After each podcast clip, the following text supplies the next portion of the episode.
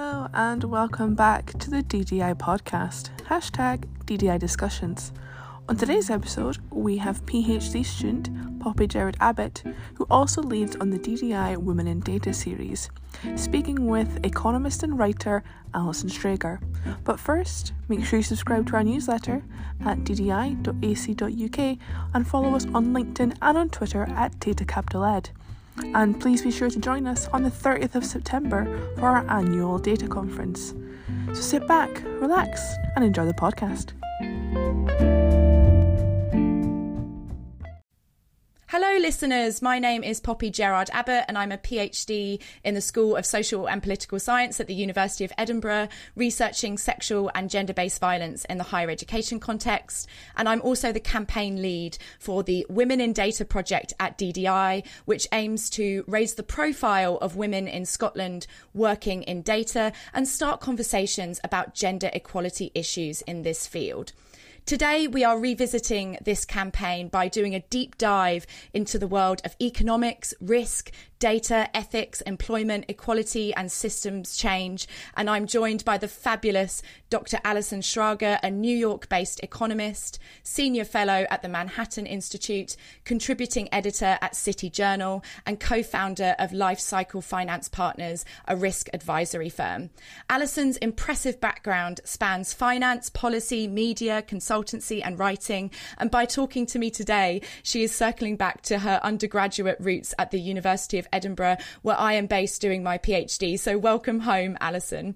I'm just so excited to be recording this conversation with you today, Allison, because I too have a super diverse background and I'm a big fan of, I guess, interdisciplinary approaches, combining disciplines in our answers to the big questions of today. And this brings me to your fantastic book, An Economist Walks into a Brothel and Other Unexpected Places to Understand Risk, published in 2019, available on Kindle, audio audiobook and hardback, where one reviewer, the New York Times, stated that Allison has, I quote, a provocative approach and that the book is not just informative, but entertaining as well.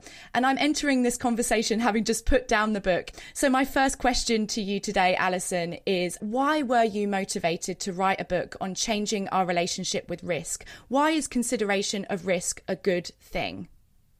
Well, um, I guess it reflects my own. Oh, first of all, so thanks so much for having me. I'm so excited whenever I get to speak to anyone from Edinburgh University. But um, I think it really reflects my intellectual journey. I uh, am an economist. I did I studied economics at Edinburgh. Then I did a PhD in it, always around the concepts of retirement and aging and saving. And, you know, I was always a macroeconomist, which was studying these sort of big uh, trends and, you know, where, where the, who should bear the um, responsibility of saving and investing and how much you should. But then after I finished grad school, I started working with financial economics. And I always thought financial economics was just like predicting the stock market. But it turns out it was something so much more profound. It was the study of risk, like how to put a price on risk. And when you do put a price on risk, who should bear it? And as I learned more about this and learned these tools through what effectively turned into a seven year postdoc, I realized these tools are really important and honestly not very well understood and very rarely taught. And so I wrote this book to try to make them more accessible to more people. Because when you really understand them, you see them everywhere and you see how helpful they can be and how anyone who's successful at what they do, no matter what it is they do, uses these tools to some extent. So I had all this sort of very scientific formal training to make sense of them. And I figured I could combine these stories of people who use tools in a really uh, fun way and make them a lot more accessible so we could all benefit.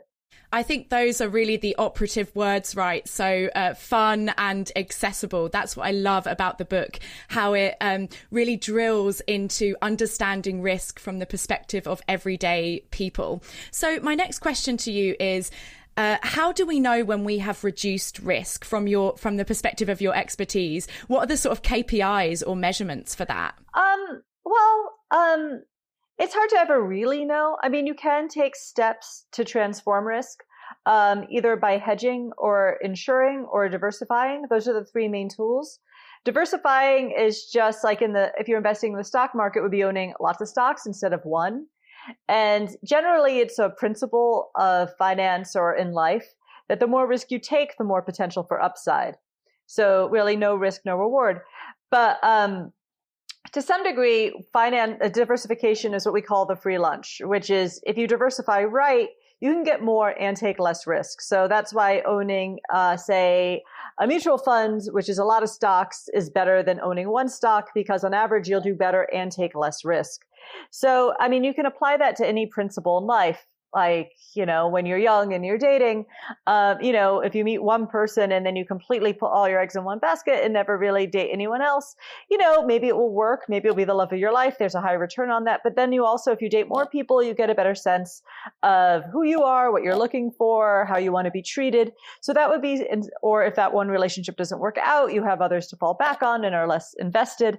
So i mean that it would be example of diversification um, the others are hedging, and that is just taking less risk. Say if you're investing in the stock market, dividing your investments between say stocks which are risky and bonds that are less risky or say if you're driving to the airport giving yourself more time to get there. That would be a, a hedge. And then finally there's diversification uh, sorry insurance. Insurance is just say often when we think of it we think we go to an insurance company and if we pay them and something bad happens, they take on the risk for us or pay us. If your house burns down, they pay you. And I mean, you could think of insurance as anything. Like if you're planning a wedding, say maybe having a rain venue that, uh, that in case, you know, which in Scotland is certainly uh, an important insurance you want to do. So that would be taking risk off the table for some cost. And that's different than hedging because hedging is you know, you give up some upside in exchange for reducing downside. With insurance, you keep the upside, but just pay someone a flat fee to take away your downside. So, zoning into the theme and the topic of sex work in the book. Okay. Why did you choose this context? And did you finish the book with any particular views on on sex work? Did you have a, a different view um, at the start of writing the book? Um, and is it? Do you think it's a good thing to have a sex industry? I'd just love to uh, unpack that context a bit more. Um, well, I mean, I ended up doing a story on sex work um, while I was trying to write my book proposal on um, Actually, it was on negotiation skills because the Bunny Ranch in Nevada has a fairly extensive negotiation training program because all the transactions are individually negotiated. So I went there really to learn how to ask for more money, which is something I certainly suffer from uh, not doing enough of. And that's when I got exposed to their whole price setting behavior, which I discovered was an interesting risk story. I mean, I'm a social scientist, so I don't I don't tend to think in terms of good or bad. As an economist, I'm like markets exist. I don't put a judgment usually on whether or not they exist. If they exist, they exist for a reason. So my own personal feelings, I mean, I'll be honest, I spent quite a lot of time in brothels. I, I find it a little icky, but that's me. Um, people are going to go and do it no matter how I personally feel about it. I, I did walk away feeling strongly that it should be legal only because it's going to happen no matter how I personally feel about it. And when it's legal, it can be regulated which offers more protections. Um, so I guess that would be the, the main thing I, I, I, did feel about it. But good or bad, as I said, I, I never really went there. I said, because as a social scientist, I don't really feel like it's my place. It's not something I personally would want to do or would, you know, want my partner doing. But I mean, that, that's just my choice. Um, a lot of other people feel differently. And no matter how I feel about them, I'm not going to stop them. Yeah, I think that's so important in our social science approaches to research that, as you say, we don't attach those judgments. We're there to observe and to study power and social processes and networks. Absolutely. Um, so I would like to uh, pick up on the character Hof. So, for listeners, Hof was the brothel owner in the book who, in a nutshell, charged high percentages of sex workers' earnings to provide housing and security, right? And I think readers would agree he was uh, the character that left the most amount of questions and he really got you thinking. Um, so, he made profit out of women's risk, but also lowered the risks for them. It could be seen as a mutually beneficial business agreement, and he really tapped into to an unmet need and a shrewd, innovative gap in economics. So I'm so intrigued to ask you, Allison, now that you're sort of in front of me in inverted commas, what did you think of the character Hof? I'm kind of obsessed with how my feelings about him because uh, personally, I guess I like complicated people who I have complicated feelings about. And I had very complicated feelings about Dennis, who has since died. Um, and that, yeah, I mean, what I found interesting about him is when I normally think of a pimp who profits off of women selling their bodies for sex, is usually they're putting women in incredibly risky situations and they take the money, which is, as an economist, terrible. Like if if you're giving, if you're someone's giving you their money, they should be because they're reducing your their ri- your risk, like an insurance company. And effectively, that's what Dennis was doing. He was reducing risk. He also was doing a lot of other important things. Like I said, I went there to learn negotiation skills. He, the brothel also offered incredible financial literacy training, probably the best financial literacy program I've ever observed. And I, I love financial literacy. He also, uh, asked every woman when she arrived on day one to set a life goal beyond the brothel what she was looking to achieve while she was there long term, whether go to school, um, buy a car, buy a house. And then he had to uh, have her work with a financial planner to do that. He once said to me, you know, listen, a lot of these women come from communities where they're unbanked, they never had any financial literacy training, and a lot of them aren't going to stay here very long, and they're never going to make this kind of money again. So it's important that they have a goal. And he said selfishly, when they do have a financial goal, they do work harder and they're more focused, but it also is important. And, you know, you can feel really icky about what goes on and like, wow, it's really creepy that he gets 50% of their earnings. On the other hand, you know, I met women who are making, i'm a woman who made a million dollars a year. I was talking to women who came from families where no one had a bank account and they were telling me how they invested their retirement accounts. Um, it really, as I said, there's a, there's a lot of you know feelings you're going to have about this and there's something unambiguously good go or sorry, not unambiguously ambiguously is some good things going on there and some sort of things you can feel really uncomfortable about at the same time and i think that is what intrigued me about him so much is I like people I have complicated feelings about. And you can't really meet Dennis, you couldn't have met Dennis and really seen what gone on there and have a lot of complicated feelings about the whole thing. Yeah, absolutely. And that complexity is really captured in the writing. I guess why Hof intrigued me was that he, he, highlighted the question of how you measure economics and how you measure risk. And his character shows that I guess economics and equality goals aren't always in opposition to each other. No, um, not at all. Um, I mean, as an economist, I always, you know, believe that too, which is, you know, growth is generally good for everyone. And, um, I think what was interesting for me is, you know, we talk a lot about expanding growth to different parts of the economy, but we're not very good at it a lot of the time. And, you know, he, he definitely took a lot of women who certainly have been cast aside in society, not given the benefits of good education, sort of always told. I mean, we certainly, to some degree, it's different in the UK as it is here, but we certainly have our own class issues of women who definitely were not encouraged either in school by their communities by their families that they could make a lot of money that they could be successful businesswomen and he said they could. And that really changed some lives. And uh, i think it did show i mean this is not the model i would want for everyone but it did show maybe it doesn't have to be this particular job some things that can work. Absolutely. And what I really loved about the book was that it didn't try or attempt to answer these totalizing questions. For example, you know, is the sex industry good or bad as a whole? Should we eradicate, should it be a gender equality goal to eradicate the sex industry? That was almost left to the reader. Um, I think that the book was occupied more with how to make things better in the current circumstances that we we have and how can we marry together um, economics and the reduction of risk and come up with solutions that are mutually beneficial for multiple parties? Yeah absolutely. I mean i i mean i don't really know what gender equality means. I mean, I think that's a slippery concept. I mean, I guess you study it, so you probably have a definition that's better than mine. Oh, I don't have a definition. Um, but for some women, this was super empowering. For others, it's exploitative. It depends really where you are in the industry, who you are, with the circumstances you're working in. It, it's, it's, a, it's a very, very diverse industry with a lot of people working in it in a lot of different ways. So, you know, I, I, say you, you meet women who find a major sense of empowerment. They make crazy amounts of money. Others, you know, are trafficked. I mean, it's, it's said, it's really hard to judge or make any generalizations. I think that's such a good follow-up question. What is it w- that we actually mean when we use these these concepts or terms? What do we mean when we talk about a sex industry? Sex work is so broad and diverse. In fact, so broad and diverse, you wouldn't even think that you're talking about the same thing when you look at different facets of it. And one of the hilarious things about doing a PhD that I'm sure you're familiar with, Allison, um, as you have a PhD yourself, the further you dig into a concept and become an expert in it and, you know, go and descend into the deep realms of it and the philosophical questions, the more aware you become of um, the questions that you don't know the answers to.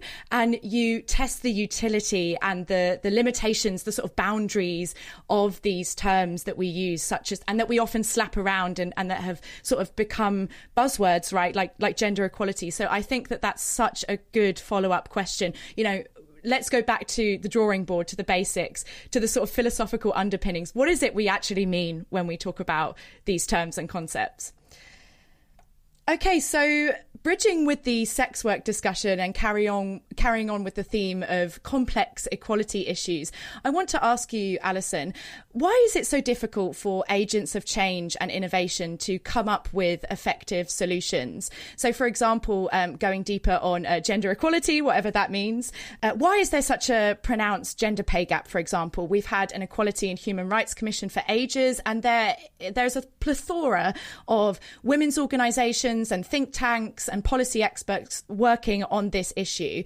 Um, so why is it that we we seem to not be achieving the objectives that we're setting? Well, I think it's a, it's a again, it's like sex work. Um, you know, w- women in general in the workforce. I mean, it's they, they, I think why women get paid less has a million different reasons, and to some degree, it also varies from women to w- women to women. Um, you know, like for instance, a lot of women enter the labor force uh, earning the same as their male peers, but over time, these uh, you get this divergence. Some because some women drop out of the labor force to have children. Uh, some value flexibility a big issue for me. I tend to find myself in jobs where I'm paid less than men a lot. And I'll say I, again, even after my training in the brothel, it's really hard for me to ask for money and to be aggressive about it. And in all fairness to me, when women do ask for more money, they're seen less favorably than men. So even if you do, are, if you act like a man and ask for more money, it won't be responded to as well. That's hard. Um, as I said, it varies a lot by industry. It varies a lot by circumstance. Um, there's this really interesting paper um, by Claudia Goldin and Larry Katz, these very famous economists at Harvard, who found even OBGYNs, you know, that is an industry where there's a lot more women doctors than male doctors. And, you know, female patients prefer female doctors by and large. You would expect that women doctors or OBGYNs would get paid more than their male counterparts, but they're not. And they found that the difference was was that a lot of these women OBGYNs had children themselves, so they weren't willing to get up at three in the morning and leave their children to deliver a baby. Well, their male counterparts were, so they got paid more. So, I mean, some of these things I think are quite slippery and I'm not sure surmountable. And I don't think that's necessarily a bad thing if you know you get paid less than a man because you want to spend more time with your children and be there for every school play i think that's a legitimate choice. But you know you're not going to get paid as much and that's not necessarily terrible. But then there are also of course there's also um, circumstances of discrimination as i said or it's harder for women to get more money or they're seen as needing it less. So i, I think it's it's it's a hard problem with has a lot of very different um, sources. So that makes it hard to totally achieve it, but there's certainly more we can do. And I think raising more awareness, making employers more responsible say, you know, often I said I don't ask for enough money, then I found out my male counterparts are being paid more. So then when you do bring it up, employers should rectify it immediately, hopefully. So um, I think awareness is important. I think also training women to really know how to be more confident asking for more, how to make lawyers, employers more receptive to that and not being put off when women do is a good start. So uh, I think we've come a long way. Like if you look at the data, we certainly have come a long way, and even if we have further to go.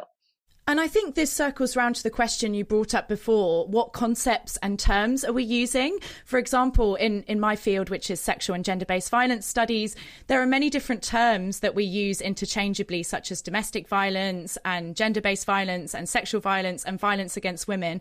And often these projects are working in siloed ways and we're using different language. So I think there's something to be said about what terms and, and what vocabulary are we applying to these problems? And also, what data are we capturing and valuing? So, for example, if we don't take into consideration women's unpaid domestic labour in GDP terms, then we're automatically going to shut out a lot of women's work.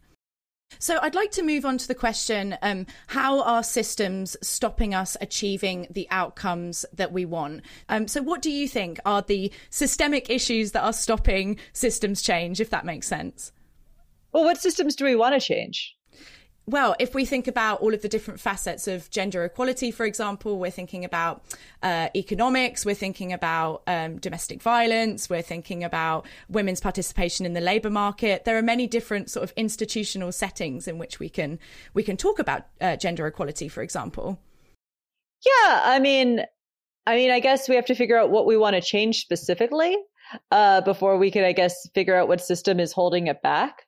Um, I, you know, I think, you know, domestic violence is one thing, you know, um, you know, gender pay gaps, you know, probably driven by something different. I mean, I don't know. It's not really my area. Um, but I mean, I think before we turn, you know, tear down the system, we should also figure out, you know, can it be fixed? You know what's working what's not working what's making progress. We certainly have made a lot of progress um in the you know and you know we should honor that before thinking okay how do we do this and how can we go further? And also what exactly are our objectives? Which you know to me often are unclear and that leads me on to my sub question, which is about failure in social innovation and policy, which are obviously arenas where equality projects are commonly delivered. So I'm going to bring in the concept of the so called valley of death, which is largely spoken about in reference to government and the public sector, and is a term often used to theorize why these sectors experience such high levels of failure and also subsequently institutionally fear failure. So I saw one publication that I'd like to bring in called Crossing the Valley of Death, Bridging the Gap Between Policy Creation and Policy Delivery in Government. So, this title refers to the disparities or gaps between policy and policy implementation, or policy on paper versus policy on the ground. So, I'm just going to read a few lines from this article, which I think are really powerful and encapsulate the key factors that lead to these disparities and subsequently failures in our efforts to bring about change. So, it reads, the vast majority of government policies are delivered through the implementation of a project or programme of some description. These projects and programmes span a wide range, from capital intensive infrastructure and military equipment projects through to IT projects and major transformation programmes, such as universal credit or digital courts reform. Irrespective of their diversity, they have one thing in common.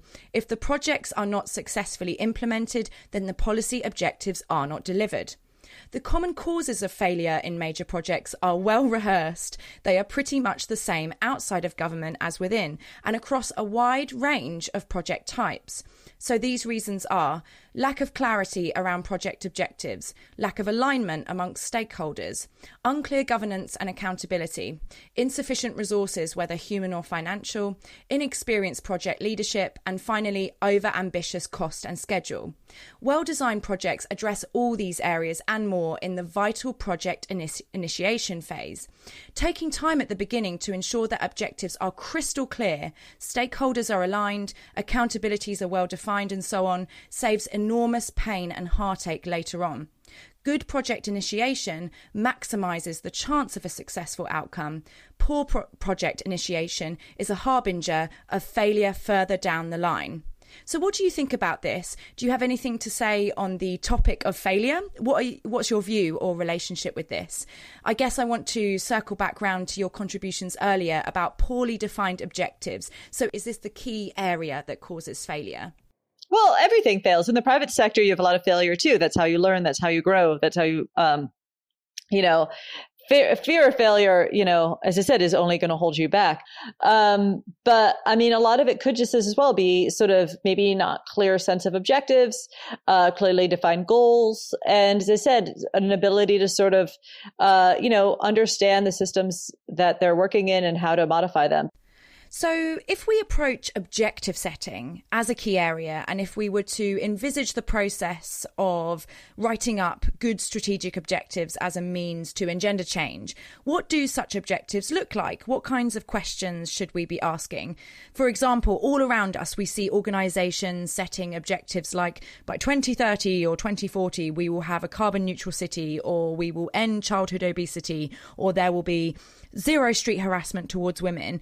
Is this rhetoric, or can we agree they are good objectives? Are they? I mean, I don't. I mean, uh, yeah. Well, that's what I'm asking. Do you think that they are?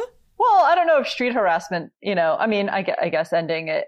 Uh, I personally, I've never, it's never bothered me. But um, I, I, mean, given all the problems in the world, it doesn't seem like most pressing. But um, uh, I mean, I guess there's different levels of street harassment. Catcalling to me doesn't really bother me.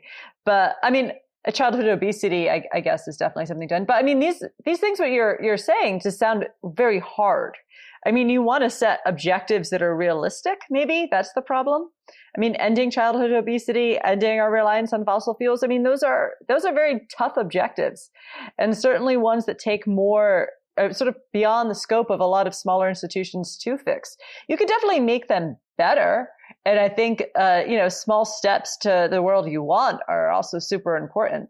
So, I mean, maybe, maybe sometimes the objectives are too ambitious. Hmm, yeah, lots to think about there. I mean, on the street harassment topic, that gets me thinking about how different people will have differing experiences and beliefs concerning what affects them and is important to change or end or achieve based on lived experience and positionality. And it can also come down to, as you said earlier, how we actually define concepts like gender equality. Although I do find some concepts faced, face more interrogation than other concepts, and I think there are political dimensions to that that. But there is a crucial environmental factor that I'd like to bring up concerning the climate of competition that we're operating in over resources. As you say, there are argu- arguments around what is a priority, but how do we define priority? Does that mean existent? What is existential or evidence to affect quality of life? Um, and then a counter challenge to that is that all problems sort of fit together and cannot always easily be teased out. For example, street harassment is fundamentally intertwined into all forms of violence against women, and all forms of violence against women impact other areas of women's equality, such as health and labour market or democratic participation. So, pinpointing what is a priority, I think, is very challenging. Um, plus, another challenge is that equality issues can intersect many different parts of a system, not just one. I guess in line with the different systems that they can manifest in, such as public life, the economy, the workplace, health, religion. So, refined and defined practical objectives, much like research, zone in on a narrowed area or facet of manifestation. For instance, my PhD looks at violence against women in the education context, but it's still under the overarching umbrella of gender equality or gender based violence work. But the research questions and aims are practical, feasible, and and focus. They have to be, and they hold a they hold a microscope to a particular area. So, uh, my next question to you is how would you apply the approaches of your book to the question how can we set strategic objectives as a means to engender change? Uh, so, going back to the start of the podcast, is there anything you would like to say about transferring the approaches of the book to a real world context? Yeah. Well, I mean, as you say, like I was reading an article the other day about a woman in the New, it was in the New Yorker who got the COVID vaccine and then still got it. And I mean, she got it in the sense that she had a runny nose. And she's like, well, the vaccine didn't work. It didn't eliminate my risk to zero of getting COVID. It's like, yeah, but it, you got a runny nose. I mean, is it worth ending your life over that or sort of not going outside for that? And you know, I think that was roughly the point of the book is like you need to live with some level of risk and accept that this is going to be part of your life. But if you're good at risk management, which the vaccine is very good at, then you've made the worst thing that can happen, the risk of that go away. And that's a lot. I mean, and that's valuable. That should empower you to live with some level of risk. So if you do get a good COVID vaccine and the risk of severe illness or death or giving it to someone who's going to have severe illness or death is taken off the table, then you can feel more comfortable resuming your activities. Anyway, yes, there's a chance you might get COVID and might have a mild case of it. And we should all feel comfortable living with that level of risk. And I think that applies to anything. That was the point of the book is you should feel comfortable taking risk and understand that you're going to have some chance of loss. But hopefully if you take risk in a smart way, the worst case scenario is off the table and that should empower you to move forward. So, sort of digging further into uh, the pandemic context, what do you think public discourse at the moment is showing or revealing about our relationship um, with risk? And if you were uh, personally, Allison, managing, uh, you know, some of the the policymakers um, and some of the governmental um, sort of articulation of vaccine risks, what would you do differently? What do you think they've done well, and what do you think they've they've not done so well in regards to, um, yeah, their relationship with the public and then the public's relationship with risk? Well, I'm curious. I haven't gotten much exposure to how they're doing it in the UK. Um, in the US, it's been pretty terrible. Um, I said we're all encouraged to take the vaccine. People are very excited to take it. So far, we haven't run up against people not taking it, although I'm sure we will probably in the coming weeks as it gets more available. Is as I said, like there there is sort of all these sort of worst stereotypes of how people handle risk is that people are very fixated, and for good reason, have been fixated on this one risk for the last year, that they must do everything possible to avoid getting COVID. And, you know, when, you know, it was incredibly infectious and a lot of people were in the hospital, that was a very good way to think. But we've, I think, become completely fixated on COVID zero risk, which is this vaccine should take the risk of getting it completely off the table. And if not, it's a failure and you walk people being around like, oh man, there's still 5% chance I could get it. And first of all, it's not 5% chance you can get it. You, it's a 5% chance you'd get it if exposed. And even if you do get it, it's going to be a mild case. And at that point, as I said, there's, you know, the chance of getting a mild illness isn't enough to like socially isolate and not hug your grandmother. Um, so I think they need to be more uh, proactive in saying, hey, this is a really important risk mitigation tool. And it's incredibly powerful. It reduces risk to the community. It reduces risk to you. But you also have to understand that there's no guarantee that you're not going to like maybe get a mild case of this and that's okay. Or maybe even the odd person will still get sick, but that the odds of that happening to you is so minuscule that it's still worth resuming your life because I think it is important to help people. I, I do work completely crouched in complete risk aversion of that no risk was acceptable. We have to get people back into the world and living their lives and taking risks again, especially as so these vaccines become more prevalent. And I feel like our public health communication has not been doing that at all here. Maybe it's been better in the UK, has it? Well, first of all, whilst you were speaking there, something that struck me is that there are major barriers right, to us having a better relationship with risk that relate to the prevalence of misinformation. And one thing that is clear from the pandemic is that statistical literacy and other forms of medical literacy are vital to us understanding government and health communications and are crucial for us making informed choices. You know, our decisions about risk ripple out to everybody around us. But to answer your question, what I have observed in the UK government, but I'm sure this can be said about many governments globally. So if you watch the UK government uh, COVID press conferences and their decision making about lockdown measures, there is this intense awareness and nervousness about risk. You can see them undertaking the calculations that you visit many times in your book, Allison, and they are trying to balance different conceptualizations of risk, which comes down to how you define it and approach it. There are the health risks to consider, the economic risks to businesses, and of course, poor economic health has an impact on other forms of health. There are these pipelines to risk. But what is interesting in terms of policy making is that the UK government seems to face public or media scrutiny or criticism in one area, so they then rush to make promises to changing that area under those pressures, which really reveals the profound challenges of policy making, well, in general, but especially in a in a crisis context that affects so many different systems, you know, economy, society, mental health. So, do you think, Allison, that it is possible to almost come up with an ultimate calculation of risk, taking into account all of these different areas? The problem is this: is this is a big theme in the book: is how do you define risk, and how do you define downside risk? So, for you know, some people, the worst thing that could happen to them with COVID was getting it, affecting their grandmother, her dying. For other people, their biggest fear was losing their business right? So everyone has a different risk tolerance, and they also have a different way of defining what's risky to them. But the problem is with the public health crisis is you need the government sort of imposing one definition of risk and one risk tolerance on everyone. So you're not going to make everyone happy and you're certainly not going to do it perfectly. I think what's a little different about the US compared to the UK is that, you know, we have so many different states and each one took their own approach you know, and, and, and, you know, I'm in New York where we've been incredibly risk averse. I mean, if you go outside, you know, like 50% of our, of Manhattan now is vaccinated.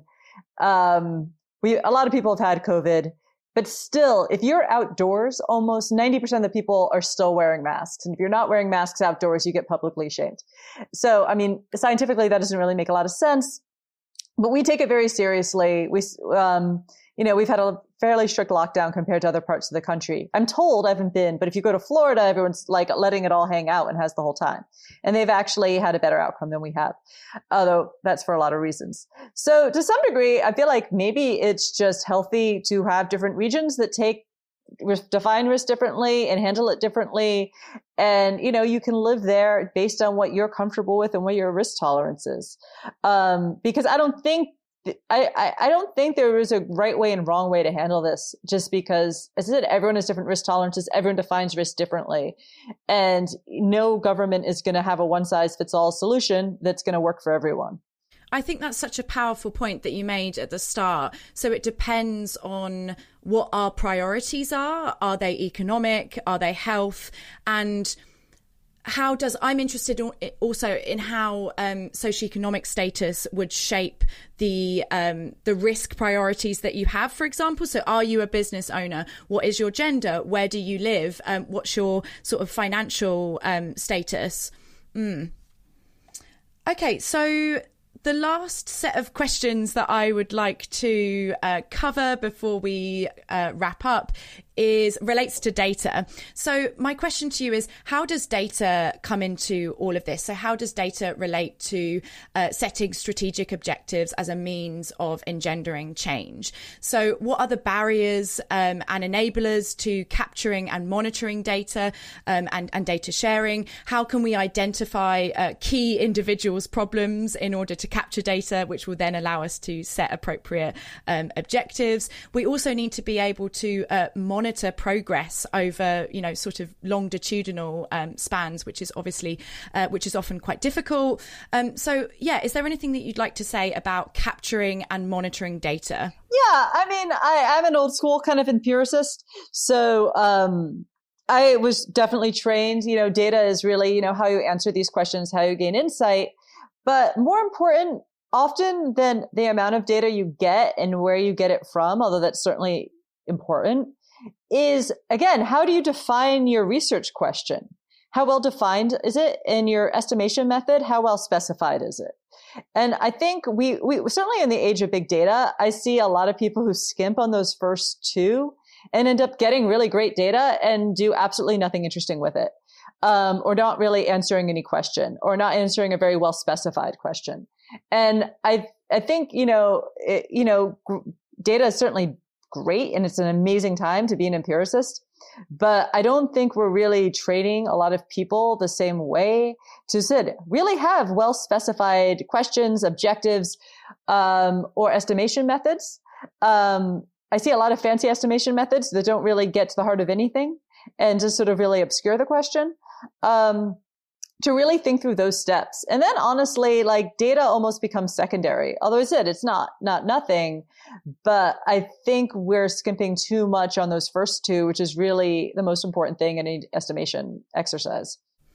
Absolutely. And I think that there are issues around the areas of data that we focus on. So, for example, we often zone in on measuring the extent of a problem rather than the cause.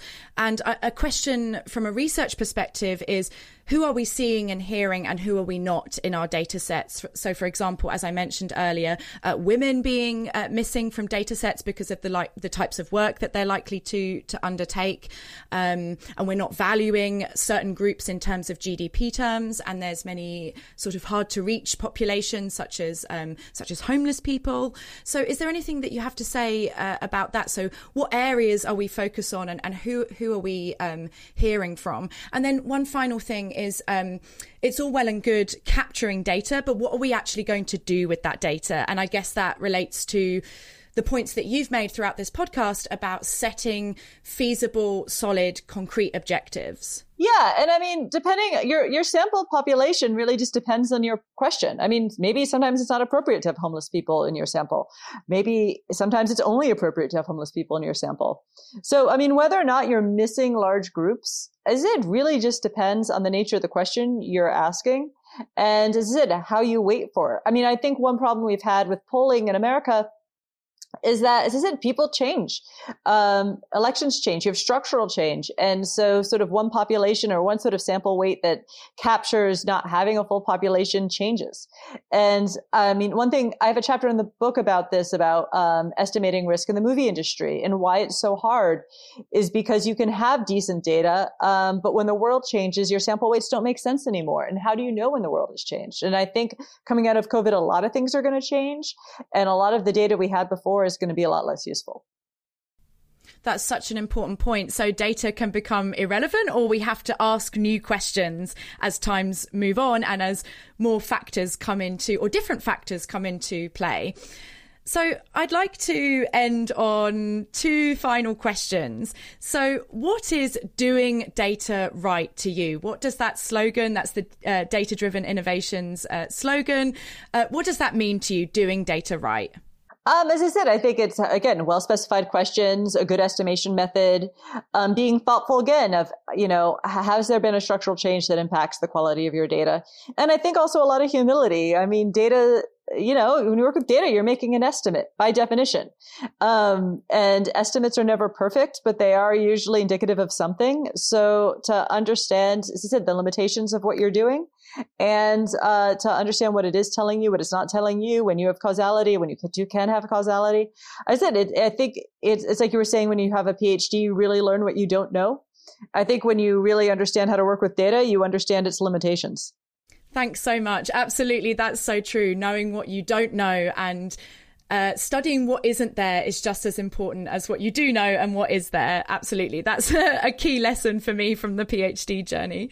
Um, so, my final question for you, Allison, is what about the future? What are your hopes for the future after writing uh, the book? What are your hopes for the future in terms of COVID and all of the approaches uh, that you advocate in, in the book?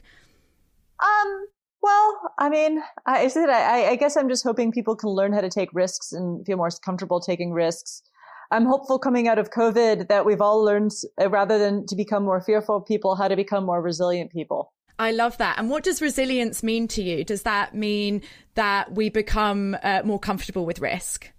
Yeah, and also more comfortable with handling setbacks. Mm, okay, lots of food for thought there to leave us on. Well, thank you so much, Allison. I think we can say you have been sufficiently quizzed, and I'm sure listeners will go away with, uh, as I said, so much to think about. So, to wrap up, uh, I'd like to finish with recommending you get a copy of An Economist Walks into a Brothel. Trust me, you will learn and laugh more than you can imagine. And consider subscribing to Allison's newsletter, Known Unknowns How Risk Drives Our World the macroeconomy, markets, and pensions via Allison's website, www.allisonschrager.com. And make sure you also visit the DDI Women in Data campaign to read the stories of over 60 women working with data across many fields and sectors and their views on gender equality in data science and the fourth industrial revolution, plus our research report on the findings of the campaign. So please visit www.ddi.ac.uk slash women hyphen in hyphen data so until next time, thank you so much, listeners, and thank you, Allison. Thanks for having me. If you enjoyed this podcast, make sure you hit review and sign up to our newsletter at ddi.ac.uk for more information on our podcast and events. Hashtag DDI Discussion. Join us in September for our annual data conference with the Scotsman on Thursday, the 30th of September. Make sure you follow us on LinkedIn and on Twitter at Data Capital Ed, and we hope you have a great day. Thanks for listening.